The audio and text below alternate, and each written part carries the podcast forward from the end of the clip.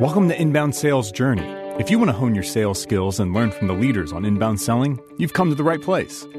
This episode of Inbound Sales Journey is brought to you by the Agency Sales System, the online course designed specifically to teach you how to build a rock solid agency sales system inside your HubSpot CRM. Learn more at doinbound.com slash sales course. Now, here are your hosts, Ryan and Gray. Welcome back, everybody, to episode number 72 of Inbound Sales Journey. Now, last week in 70, episode 71, uh, we chatted a lot about transitioning to inbound. I touched on HubSpot a little bit there.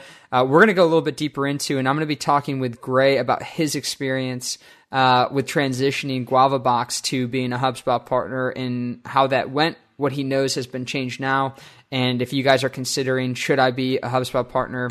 Hopefully, we'll have uh, a little bit of clarity for you at the end of this episode.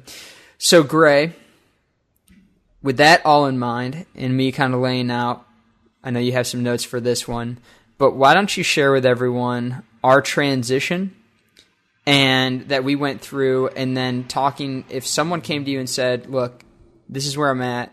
Should I be a HubSpot partner?" What are the, the questions you would ask to try to figure out if HubSpot specifically is right for them and uh, and what your advice may be? Aye, aye, Captain. Let's dive right into it. So our transition uh, went for about a year. Well, actually, just about a year. Um, struggling through doing web design projects and all kinds of other one-off stuff. Really wanted to tie things together and work with lar- like work with less clients, but do more work for each client so that we could see more of the ROI and, and prove more value in those client uh, accounts. I think it just became real uh, obvious and transparent to us that the more that we do for people, the better the results are and we just aren't touching enough things right now to really really prove the results of what we're doing and be able to see kind of the full the full circle of our efforts. So summer of 2012, uh, we really started digging into and evaluating the HubSpot partner program. Signed up, um, got our own portal. Obviously, went through a bunch of the training, implemented a HubSpot for ourselves, and really went hardcore into uh, executing inbound for ourselves. Um, really, really solid experience. Took us quite a while to uh, to land our first customer. We were trying to sell and trying to sell these big 12 month engagements right out of the box. I think we probably blew our first five or six leads. Finally signed a customer. Uh, went through a bunch of growing pains. We talked about a bunch of that stuff, but overall, very happy with that decision. There were a lot of resources together. The partner program has evolved, but we've also learned a lot for ourselves. So, should you become a HubSpot partner? What are the questions you should ask? Definitely look at who you are, your goals, your team, the way that you're structured. Um, we talked about that a little bit last time. The types of clients who you want to work with, the types of work that you want to do. I think it's. Uh, I think that the type of person you are is probably a big deal here as well. Like, would you rather follow a somewhat proven model? I'm not sure that HubSpot. It's not like the most proven model of all time, but in terms of this space, marketing automation platforms, I think they have by far one of the very best partner programs, definitely that we've ever been a part of, and have heard that same feedback from a lot of people. And the amount of training that they have available and the resources they give their partners. Obviously, it's not it's not inexpensive. Um, it's relatively expensive software for most SMBs, um, but there's a ton of resources available, and they're kind of giving you a system to run with if that kind of structure is helpful for you, um, which I think for for most people that is really helpful, that's a big pro to it. If you're really dead set on uh, being the kind of person who wants to invent every little thing and uh, doesn't like that kind of structure in that system, and you also want the very best tools for everything, and um, you know, there's going to be a lot of different things that you're going to want to hammer together and try and find a way to make work together.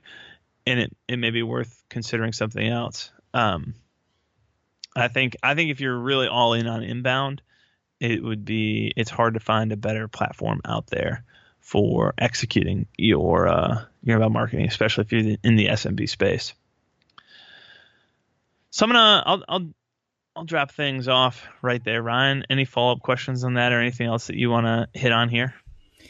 No, I think um, I actually kind of covered in last week's episode a little bit my feelings on HubSpot specifically and when you should uh, should jump in there.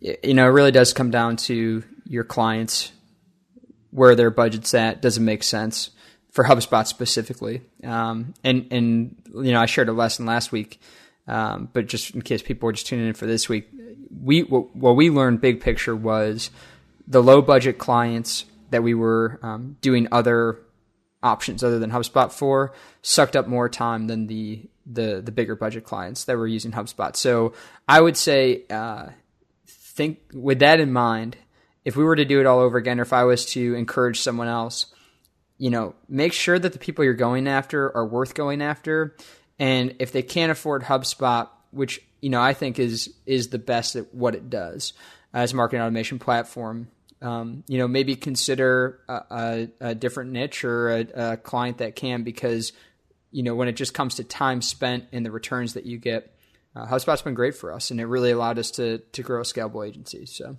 those would be my my closing thoughts um, on on this one. Cool.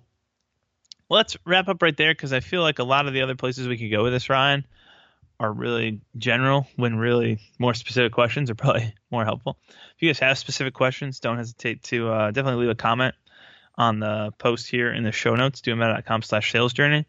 If you're not comfortable putting something out there publicly, shoot us an email. It's just Ryan at doinbound.com or Gray at doinbound.com, and we'd be happy to um, try and help you out with that decision, point you in the right direction, or point you in a direction. Hopefully, it'll be the right one. That that'll be your gamble if you choose to uh, choose to email us. we'll uh, we'll go ahead and wrap up right there. Next week, in episode number seventy four, we'll be talking about um, the importance of local networking events and conferences uh, for the purpose of prospecting, and a little bit from our experience there. What we've heard from other folks. Um, so definitely tune in for that one. If you guys have anything else you'd like us to cover, don't hesitate to let us know. And until next week, have a great week. Keep moving forward. Thank you for listening to Inbound Sales Journey. You can find the show's notes for today's episode at doinbound.com slash sales journey. That's doinbound, all one word, dot com slash sales journey. Today's show is sponsored by Do Inbound, the world's first project and process management platform built specifically for inbound marketing agencies. Learn more at doinbound.com. If you enjoyed this episode, why don't you head over to iTunes and subscribe? Make sure you leave us a review of the show. Until next time, remember, life is a journey keep moving forward.